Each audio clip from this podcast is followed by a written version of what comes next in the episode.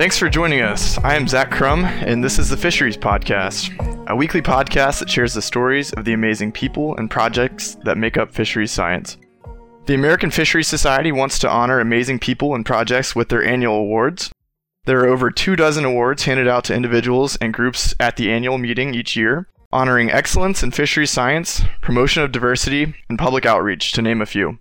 There are several awards for students and young professionals too, which often offset the cost of attending the meeting. If you know someone worthy of recognition, head to fisheries.org for more information or search American Fisheries Society's awards. Applications and nomination packets are due by April 1st. Joining me for today's episode are two guests, Dr. Brett Aiello and Dr. Tom Stewart. Dr. Aiello received his PhD from the University of Chicago and is currently a postdoctoral fellow at the Georgia Institute of Technology. Dr. Stewart also received his PhD from the University of Chicago, where he is currently a postdoctoral researcher, and he'll be starting as an assistant professor of biology at Penn State this summer. Dr. Aiello and Dr. Stewart are experts on the functional morphology, biomechanics, and evolutionary biology of fish, and I'm excited to chat with them today about their current research on mudskipper blinking. Thank you both for coming on the podcast and welcome. Thanks for having us, Zach. It's great to be here. Yeah, excited to talk. Absolutely. Yeah. Happy to have you both on. I'm really excited to learn about an entirely new aspect of fish science today. So, to start us off, what is it that initially interested you both about studying the morphology and, and biomechanics of fish? I can jump right in. So, I got interested in fish research as an undergraduate. I was an evolutionary biologist. And at the time, there was a lab that allowed for me to study the feeding systems of cichlids and how they develop. And that was a really interesting problem trying to combine developmental processes, how you grow from a single egg to an adult, to problems of feeding and ecology of fishes in the wild. Uh, so that's what brought me to grad school, where I was working on the evolution and development of fishes generally. And then I kind of got sucked into understanding fins and their diversity. Um, so lately, I've been working on the colonization of land by fishes in the early tetrapods about 360 million years ago. Um, and Brett and I have a number of overlapping research interests that kind of resulted in this project eventually developing. Okay. Brett, how did you first kind of get into studying this aspect of fish? Yeah, totally. So I I'd always been really interested in understanding things about how and why animals are able to accomplish the the amazing behavioral feats that that we see them doing all all the time and we think about that even as ourselves and some of the amazing things that, that we're capable of doing uh, biomechanically and behaviorally. And that's how I originally got interested in animal morphology and, and, and movement, for example. But I started to really appreciate it when I came across just how diverse that morphology is in fishes and across fishes and how that related to the evolution of all these different behavioral repertoires and the use of different fins and how morphology mechanics and, and neuroscience kind of all come together to to allow these behaviors to generate. So that's kind of how my my interest in animal movement originated. And then once I saw how diverse fish were, it was it kind of took off from there, and it was like, whoa, this is uh, such an awesome system to to try to explore those questions in.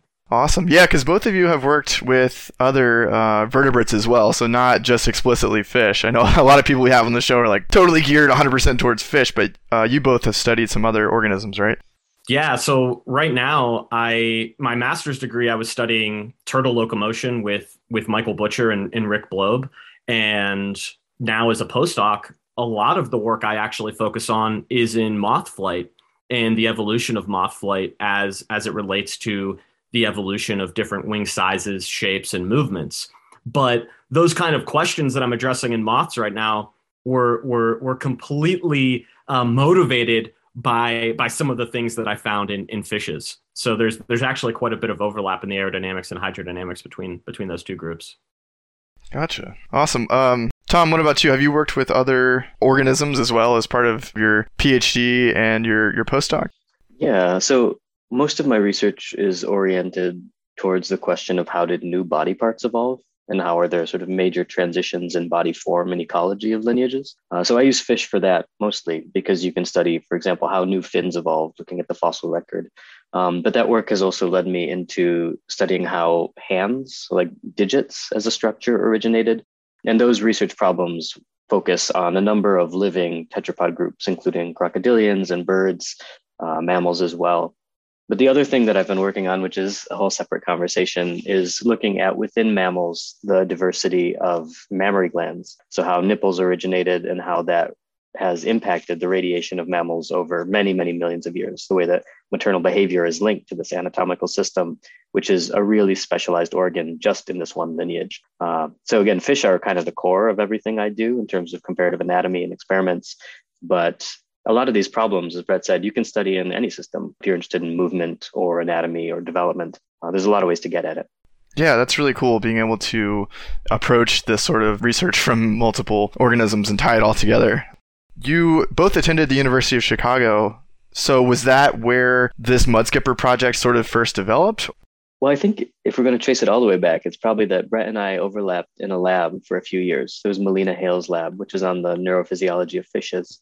And when we were there, both as students, we collaborated on a project that was really fun looking at adipose fin function. For the fisheries people, those are little structures found behind the dorsal fin and things like salmon. And we cut them off a lot, thinking that they're not very important for the fish's behavior and locomotion. Um, but Brett and I were collaborating on this study to show that these structures can actually detect flow, that they're highly sensitive, and they may be important for the biology of fishes, and, and many more um, examples than we would have thought before. So uh, that work sort of kept us in touch and left us wanting another opportunity to work together. And that's what led to the Mudskipper thing. After Brett landed in Georgia, we were talking about possible projects and it it developed from there. But it wouldn't have taken place if we hadn't been, you know, in the same place at the same time for years before that. Right. Okay, yeah, that's that's really interesting with as far as the adipose fin research goes. I mean, I've worked in um, tagging trailers, and obviously you're cutting off thousands of adipose fins a day. So, I mean, I guess if you don't mind briefly just sharing what some of your findings were on that, I'm just curious.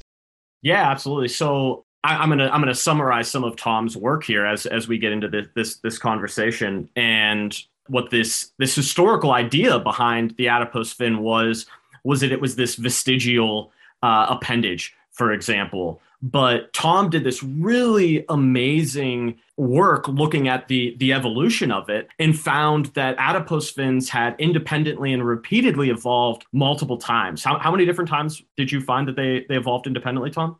Uh, it depends on the model that you use for these reconstructions, but between two and five times probably. Sometimes it's like a, a single lineage of cyprinids in the, you know, upper Himalayas have a structure called the adipose fold, but it has the same anatomical organization as other adipose fins. So repeatedly, minimally twice, but up to potentially five times, I think.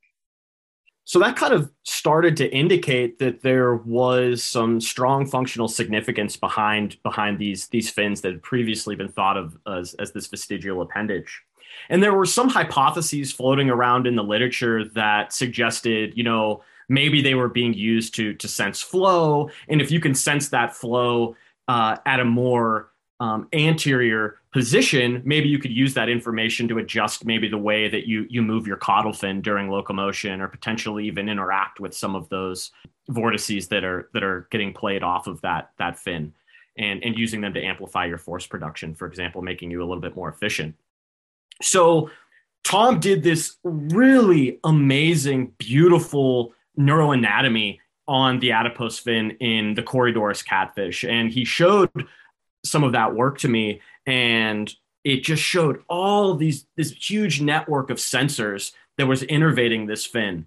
And i was doing a lot of work at that time on recording from the sensory nerves that innervate the pectoral fins of fishes when i was a, a phd student in melina hale's lab. And this kind of fit right into that same theme. So again you know tom commented earlier right place right time right overlap.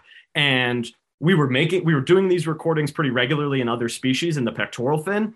And we kind of started playing around with the idea of, of testing this this flow sensing hypothesis in the adipose fin of fishes. And tom and i worked i think about a year on even just developing the prep to do that. And eventually we got it to work and i was going to tell a bit of this story later into to a different one of your questions i think that, that you might be asking us later but eventually we got this to work and we found that these fins are highly sensitive to really incredibly small deformations. Like we were moving this fin just a millimeter in deformation.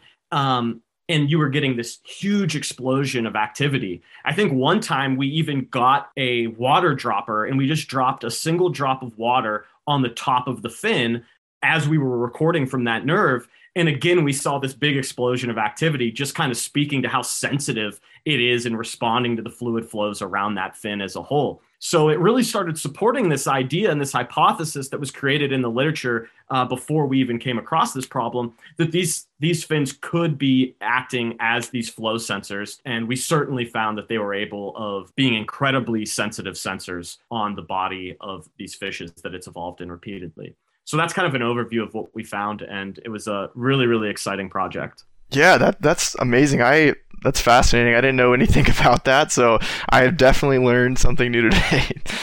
um, thanks for sharing uh, sort of that summary. That was really cool. Um, so I guess kind of going back to to mud skippers, right? So um, for for your project on mud skippers, what species are you working with? Are you working across multiple species, or is it just one in particular? So the project began with just the observation that these fish are able to retract their eyes in a way that looks just like blinking. Um, I don't remember if it was from, it must have been just videos on YouTube. We were just looking at how animals use their eyes, how they blink, if there's any regular patterns that we can use to understand commonalities in blinking across tetrapods. And then we stumbled across the fact that a bunch of fish actually have membranes that cover their eyes. Uh, sharks do it in different contexts guitarfish retract their eyes and fully occlude the corneal surface, all kinds of cool examples of fish kind of independently arriving at similar kinematic or functional behaviors. Um, but mud skippers are so striking because they have independently evolved this behavior in the context of terrestriality. And so that's what led us to this problem and to try to understand why they're blinking.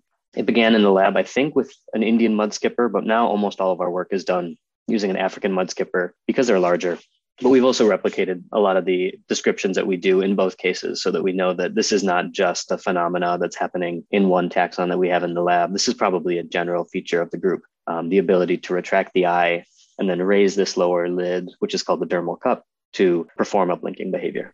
Okay, cool. Did you have anything to add to that, Brad?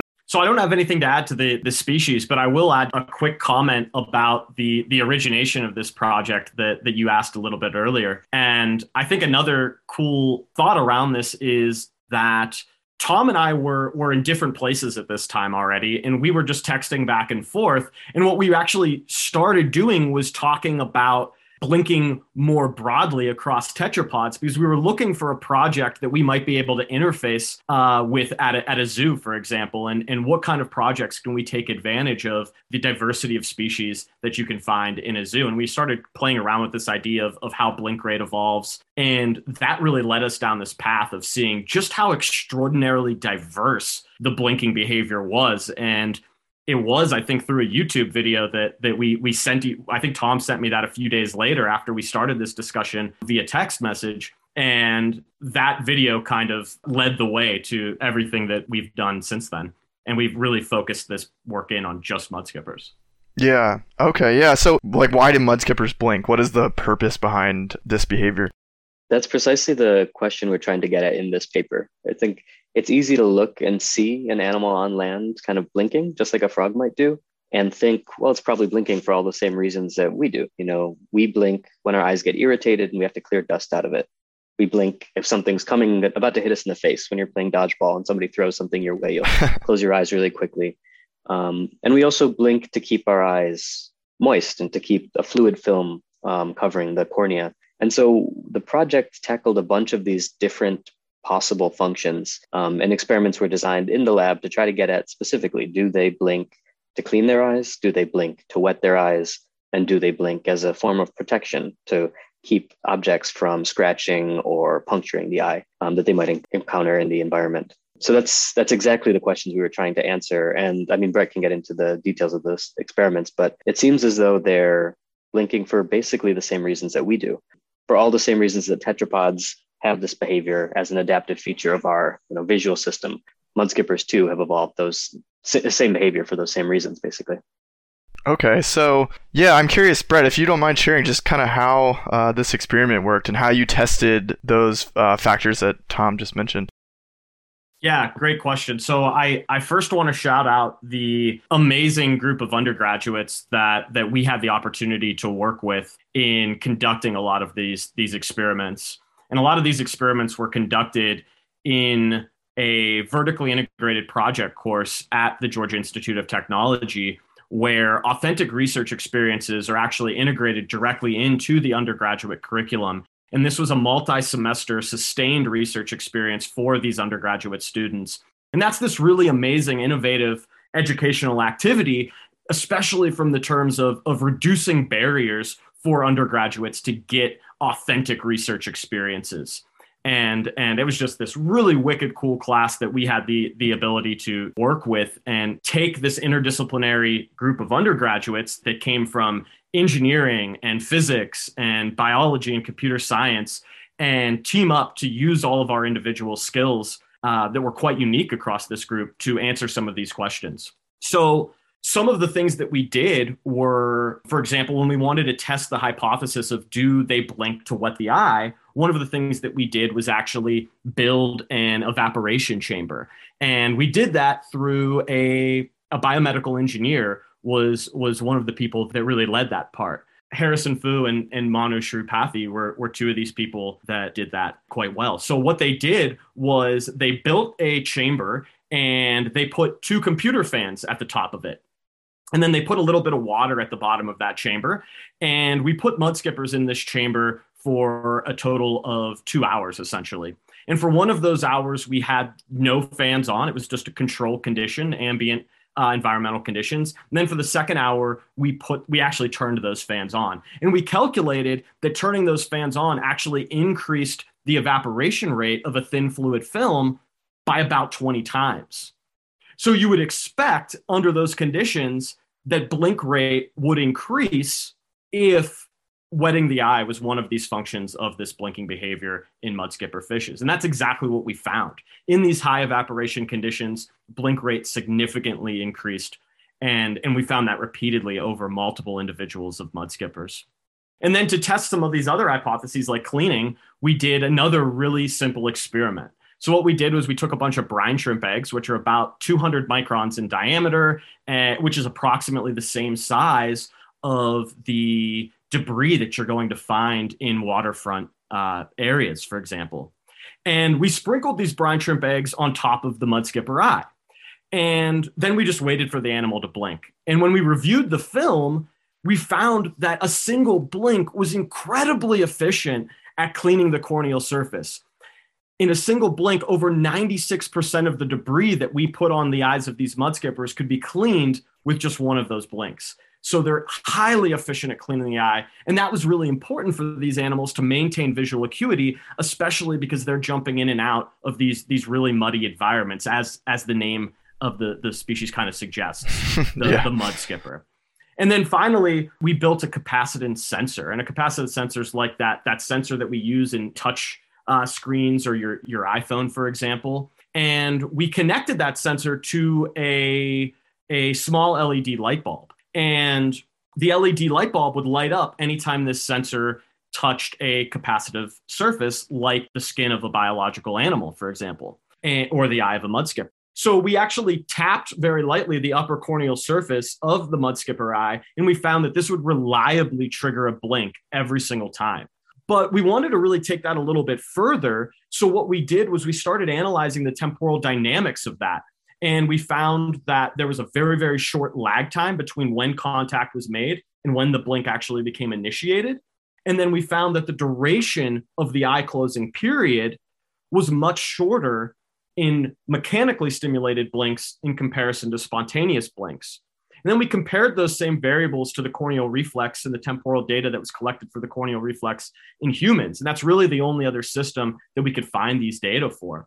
And we found that these are, are of incredibly similar uh, temporal patterns in both of these groups. And that really suggested that this was the evolution of a novel reflex within the mudskippers because all of our work on a fully aquatic outgroup, the round goby, found no evidence of of any structural system that would allow eye retraction in that system. So it's very likely that this outgroup had no reflexive behavior. So this would be the evolution of this really novel um, reflex.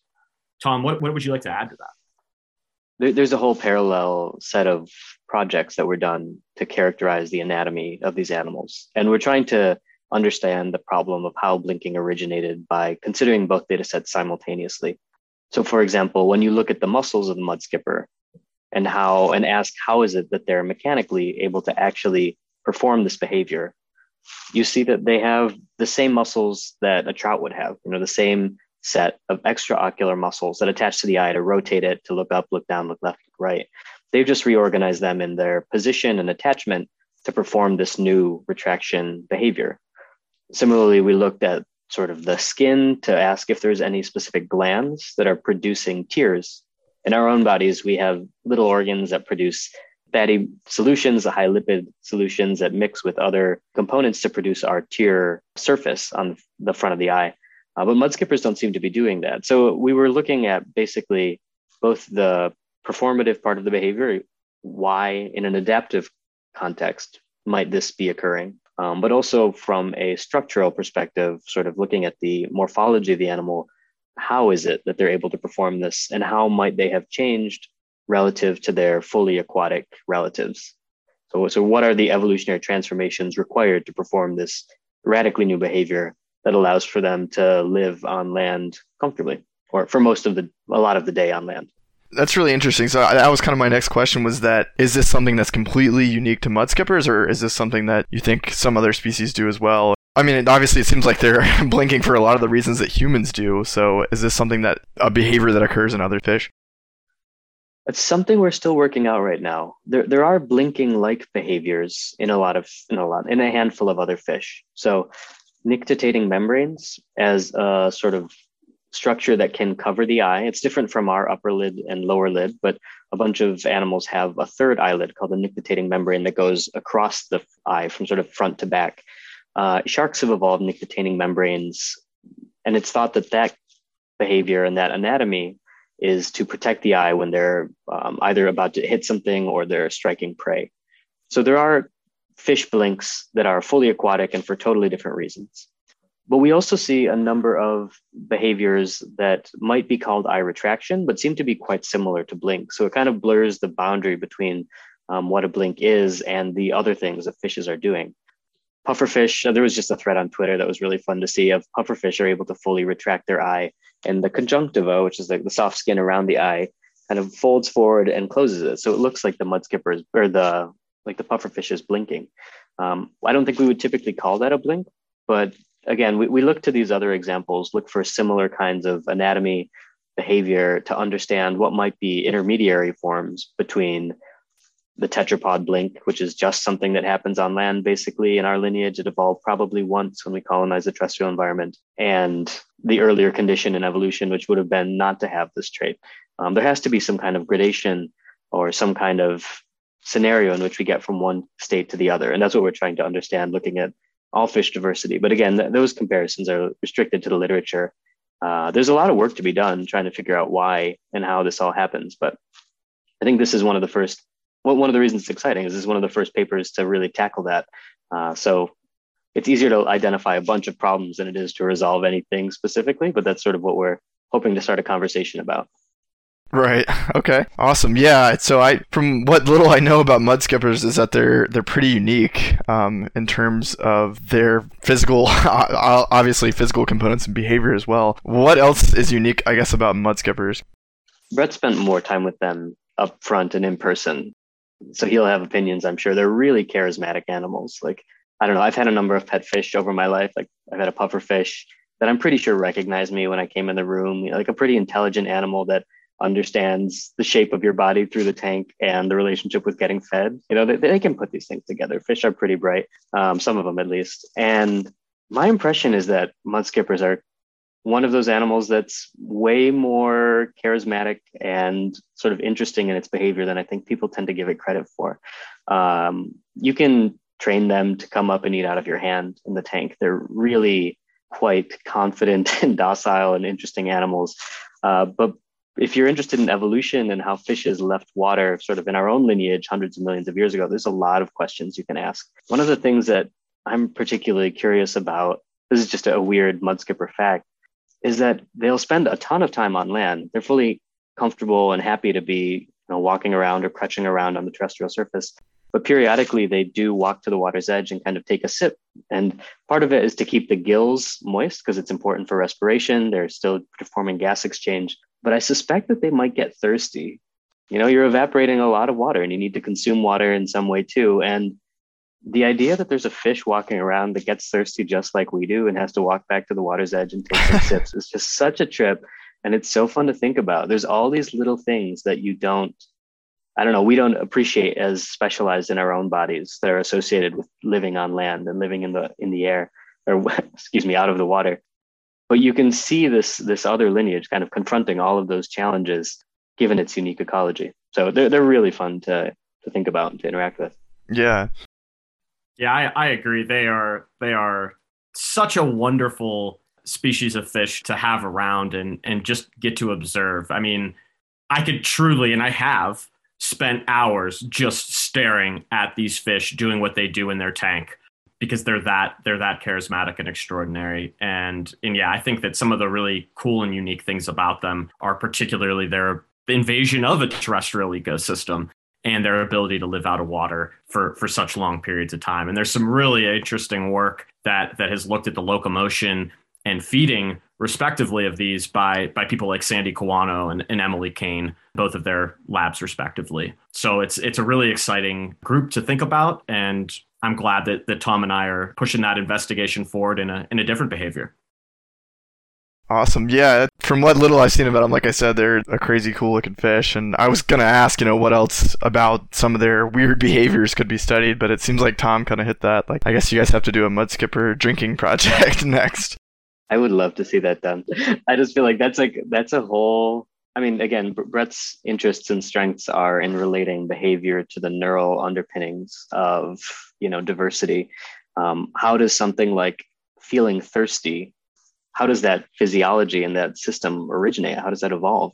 Uh, we know a little bit about the basis of thirst in tetrapods and sort of the specific nerves and pathways that our bodies use to sense the need for more water. And if I had to guess, mudskippers probably have created their own system for performing all of those things. It's just, it's a lot to think about. Many years of research could be done yeah. on these fish.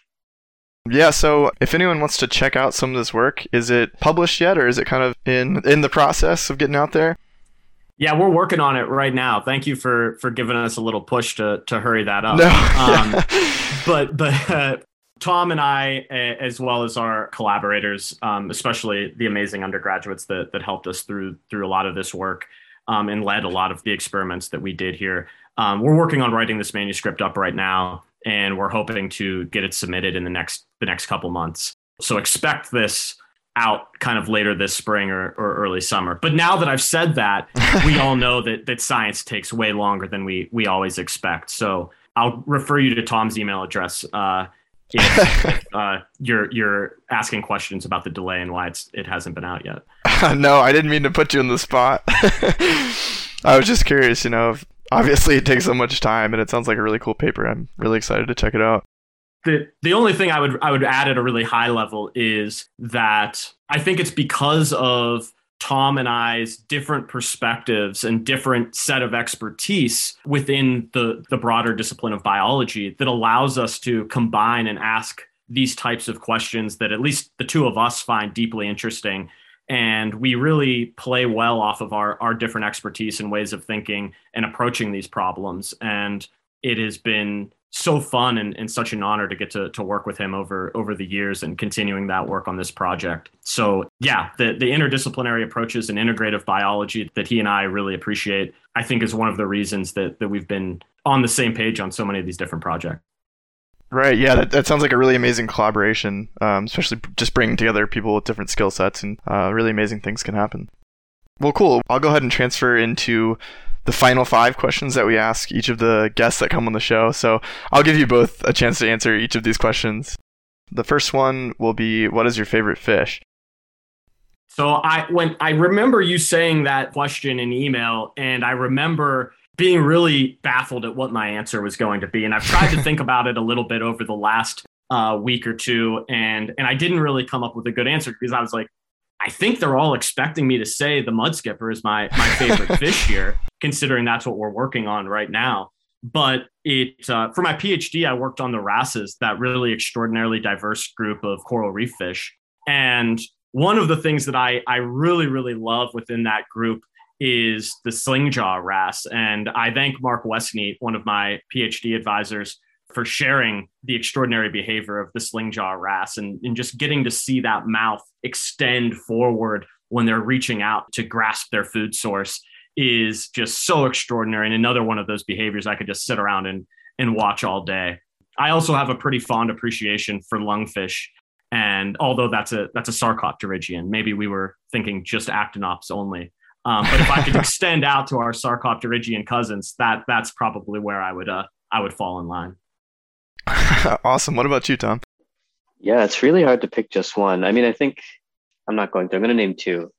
My favorite fish, who I've gotten to know, his name was Snoop, Snoop Dogg. He was a puffer fish who lived with me. He was a great green spotted puffer. So interesting. Really fun animals because they're primarily kind of freshwater, but they transition to brackish water. So you can keep them um, in a freshwater setup and slowly kind of change the system as you keep them in, you know, in your tank. They don't need that much space. They're really, really, really interesting. And so I adored that animal. It was a really fun creature to have in your house. But instead of one specific one, I'll also just give a hat tip to the early tetrapod fishy type things. Um, I'm in a paleontology lab right now. I've been studying an animal called Tiktaalik, which is one of the, sort of the last finned animals. It is such an interesting fish to think about. It gives you a lot of perspective on some big evolutionary problems. And having the chance to work on that has been really special for my career. So I would put that up there too as a, a favorite fish. Awesome. Yeah, I, I remember hearing about Tiktaalik in my evolutionary biology course, and so I was like, that's so crazy that that's kind of one of the early ancestors, right, of those that moved onto land. All right, so question two is what is your favorite memory from your career so far? So the, my favorite memory of my career so far has a lot to do with some of the things that we've we've already talked about. So that project on the adipose fin that Tom and I had the opportunity to work on prior to this was definitely one of my my favorite memories of my career so far. But specific, there was one specific moment that that I want to point out in that project. And Tom had done all of this amazing neuroanatomy in a species of catfish called Corydoras, which is you know maybe two three inches in total length. In hindsight, you really couldn't have picked a harder fish to try to do electrophysiology on. So Tom and I spent maybe you know a couple months just trying to identify the nerve that that that innervated the fin and before we even tried recording from it and then we just tried so many repeated times because the dissection to get to that fin that fin nerve took uh, you know hours on its own. We would spend four hours dissecting this fish that was about two centimeters long to get a nerve that was you know a fraction of a hair the, a fraction of a width of a, a single hair. It was brutal a brutal dissection.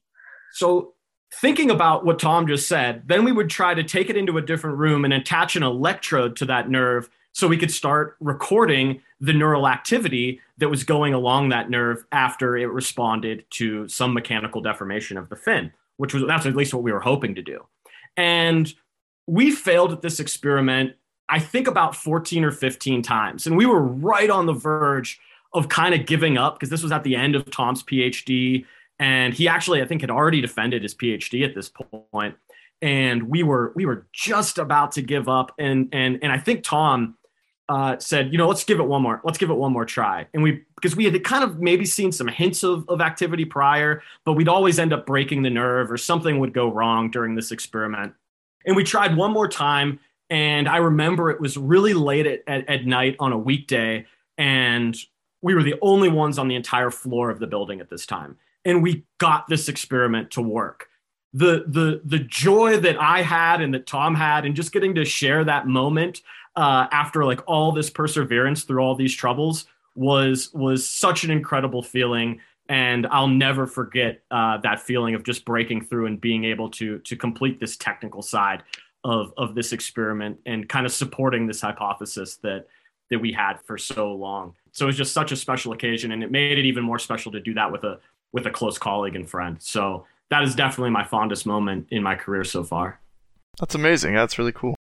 Yeah, it's tough. I mean, I, I don't know if I can point one out so pointedly. That's kind of the process of doing science in a lab in that way. But I think if I had to pick, it would be, you know, some of these days back when we would travel to conferences, a lot of us would get together and give ourselves an extra day in whatever city we were in and go to a botanical garden. This was kind of a tradition that we picked up. And usually after the conference, everybody's exhausted. You know, you've spent a few days prepping your talk, practicing in your hotel room by yourself. You're all stressed out. You finally want to relax and we would give ourselves about a day to go just explore a city. So we'd be walking around Austin and going to the botanical garden. I feel like some of those times with just a bunch of nerds, a bunch of, you know, fish biologists or biomechanists or whatever, looking at weird plants, looking at cactuses and stuff was some of the most fun I've had so far as a scientist. So excited to be able to see everybody in person again, get back into that habit before too long. Yeah, yeah, absolutely. I think that's a really good one. And you know, just shout out Dallas Krentzel, Aaron Olsen, Kate Criswell. Uh, those are some of the people I remember being at that botanical garden in Austin, for example. Um, that was a really special, awesome day. Cool. All right. So, third question here for these is what is your dream job and where would it be located? Um, I know you're about to start a new job, Tom, so maybe you could say that's your dream job, but I don't know. I'll leave that up to you guys. Yeah, I feel politically I have to say that, of course. no, I mean, it's hard to know what the dream job is, right? We get opportunities and we take them and we hope for the best, but you don't necessarily know that there's a best place for you. It's hard to know before you get there. So I'm transitioning to a faculty job in the Northeast at Penn State, and I'm really excited. I hope it feels good, but we'll see what happens. I mean, there's so many academic spaces that are exciting to be a part of. And so I'm looking forward to seeing what this one is like. And yeah, who knows? I think scientists have a habit sometimes of moving between institutions. So keep an open mind. It could hopefully it feels good and it's permanent, but you never know. Right. Yeah, I, I, I mean, I guess from a, a childhood perspective, my my dream job was always to be a, be an astronaut. But considering that NASA has rejected my application for, uh, you know, yeah, Tom and I both we we've both applied multiple times. And for some reason, they don't want us. I don't I don't understand it. So if anybody from NASA is listening, we're we're both interested. but that aside my dream job is truly just to to get to continue to work with really amazing colleagues and do fun interesting collaborative interdisciplinary and integrative science and potentially and hopefully get the opportunity to mentor some some really amazing future scientists and help them develop their own skill set and and see the the amazing work that they they get to do in the future so we're both i think kind of living our dream job to some extent right now That's awesome. That's really impressive, and I'm I'm really happy for you guys. You seem to be doing really awesome stuff. All right, so if money was not an issue, what is one project that you would like to work on? That's a really hard question. I've been asked that when I was interviewing for graduate school positions and stuff. I think it's a fun thing to think about. Like, if there were no limit in your work, what would you try to do? I hope it's not hypocritical to say something that isn't about fish, but I'm going to. there was a study in like 1903 by Alexander Graham Bell, the guy who patented the telephone. He took a flock of sheep and because he wanted to improve dairy production, selected his sheep to have from two a total of six nipples. It took about 15 years. He was able to artificially generate a flock of six nippled sheep. And I really want to redo that experiment. We don't understand the genetics of mammary patterning, how numbers regulated, Mammals go from two to 32. It's super important for the way that they care for their young. And we don't have any model in an evolutionary or genetic way for how you get changes in the number of mammary glands. And I think that's such a fun thing to think about. And I don't know if we'll do it with dairy or veterinary scientists, because I think dogs might vary in number in a way that we can get at the genetics of. But that's something that's been on my back burner for years, working on that project. And I'm not probably going to have an immediate opportunity to set up a farm and select for sheep. But if I had the money, yeah, we'd put it on the agenda. That's awesome. I definitely have never heard of that study, so I'm going to go check that out after this. What about you, Brett? Yeah, you know, this is, I agree with Tom. This is one of the hardest questions that I think you could ever ask somebody. And, and truly, I think if I had all the money in the world, the very first thing I would do is build an institute and ask all of my friends to to come work at that institute so we could do a bunch of of really fun stuff together and and develop more projects like Mudskipper Blinking. But if I think if I could do anything, it would be develop some kind of big virtual reality arena where you can simultaneously allow animals to behave freely within this virtual world and also record uh, simultaneously from the the nervous system to see the relationship between neural control and neural activity and the behaviors that they're producing and all of the kinematics that they're using to navigate these really interesting virtual worlds that, that you could create with some really fun collaborations with computer scientists for example so that would that I think is a futuristic thing, but I don't actually think it's it's all that far off. And I think in the next couple decades that some version of that is actually going to be possible. Um, and it kind of already is outside of the part of the free behaving. But the the future is ripe, and the advent of all these new technologies is really opening up a lot of doors. And I'm so excited to see where the field goes in the next couple the next couple decades. Yeah. Okay, great. So, last one. So, if there was one point or principle that you could have programmed into all of our listeners' heads, what would it be? Another big question. It's a hard one. I'll respond in the context of this project, I suppose. I think as a scientist, if there are scientists or people interested in science listening to this, I have found that it is really challenging to pick your projects. There is so much work to be done that it can be tough to know what the best way is to use your energies and your time. But you have to carve out space or projects, if you can, that are just interesting to you, that are just fun to think about and fun to do with cool people. Hey, Brett. Um, and I feel like it's hard to know how much we can do that sometimes because there's pressures to publish, there's pressures to write a certain type of paper to get into a certain type of journal but at the end of the day you just got to follow the things that are really interesting to you. Uh, and it's the easiest way i think to do fun and good science. Um, so that's what this project to me feels like. And it, to the extent that we can use this time to encourage people to follow their weird inclinations i feel like we should yeah, I, I'll piggyback off of that a little bit, um, and I appreciate you calling me cool, Tom. That was that was a nice little tidbit you added there. Um, really broadly, I think that doing fun, creative science with with close colleagues that you really enjoy working with is is some of the most rewarding times that I've ever had in academia. And I think what I would encourage uh, some listeners is to think outside the box, think uh, creatively, and try to break down those barriers between the subdisciplines of biology and between the disciplines of, of other fields like computer science and engineering and physics, for example. And as a biologist hanging out in the phys- physics department right now, I've seen firsthand the power of blurring those lines between physics and biology and engineering, for example. And none of the undergraduates that worked on this project, I think, were, were actually biology majors. They were all engineering, physics, or computer science majors. And it was because of their skill sets and getting them interested in this problem of how and why blinking has evolved that allowed us to do so much of this in the time that we did and do this actually in a project based course. So really taking advantage of the unique skill sets that that your group and your your team has to offer can lead to some really amazing things and of course, working with friends and making sure you have a good time doing it is is going to lead to some awesome things. I think. Nice. Yeah, I think those are both great points. Um, so, lastly, if our listeners would like to get in contact with you guys, what's going to be the best way to do that? People can find me on Twitter. I think my handle is Tom Does Science. That's probably the easiest way. You can also shoot me an email at tomstewart at uchicago.edu if you have any more detailed questions. You can also find me on Twitter, and my Twitter handle is BR braiello, B R A I E L L O. And you could also shoot me an email to my my Georgia Tech, which is braiello3 at gatech.edu. Okay, awesome. Thank you both again so much for coming on. Uh, it's been a pleasure talking and looking forward to read more, reading more about your Mudskipper Blinking project. Thanks for doing this. It's fun to to know that the, there is a fisheries podcast out there. Look forward to digging into it. Yeah, thank you so much for having us. This was a lot of fun, and and it, it was uh, it was great to to see how that conversation went. And you you really sparked some great conversation. Thank you so much, Zach. Thanks. Yeah, absolutely. If you would like to get a hold of us at the Fisheries Podcast, you can find us on Twitter, Facebook, or Instagram at Fisheries Pod, or by email at feedback at thefisheriespodcast.com.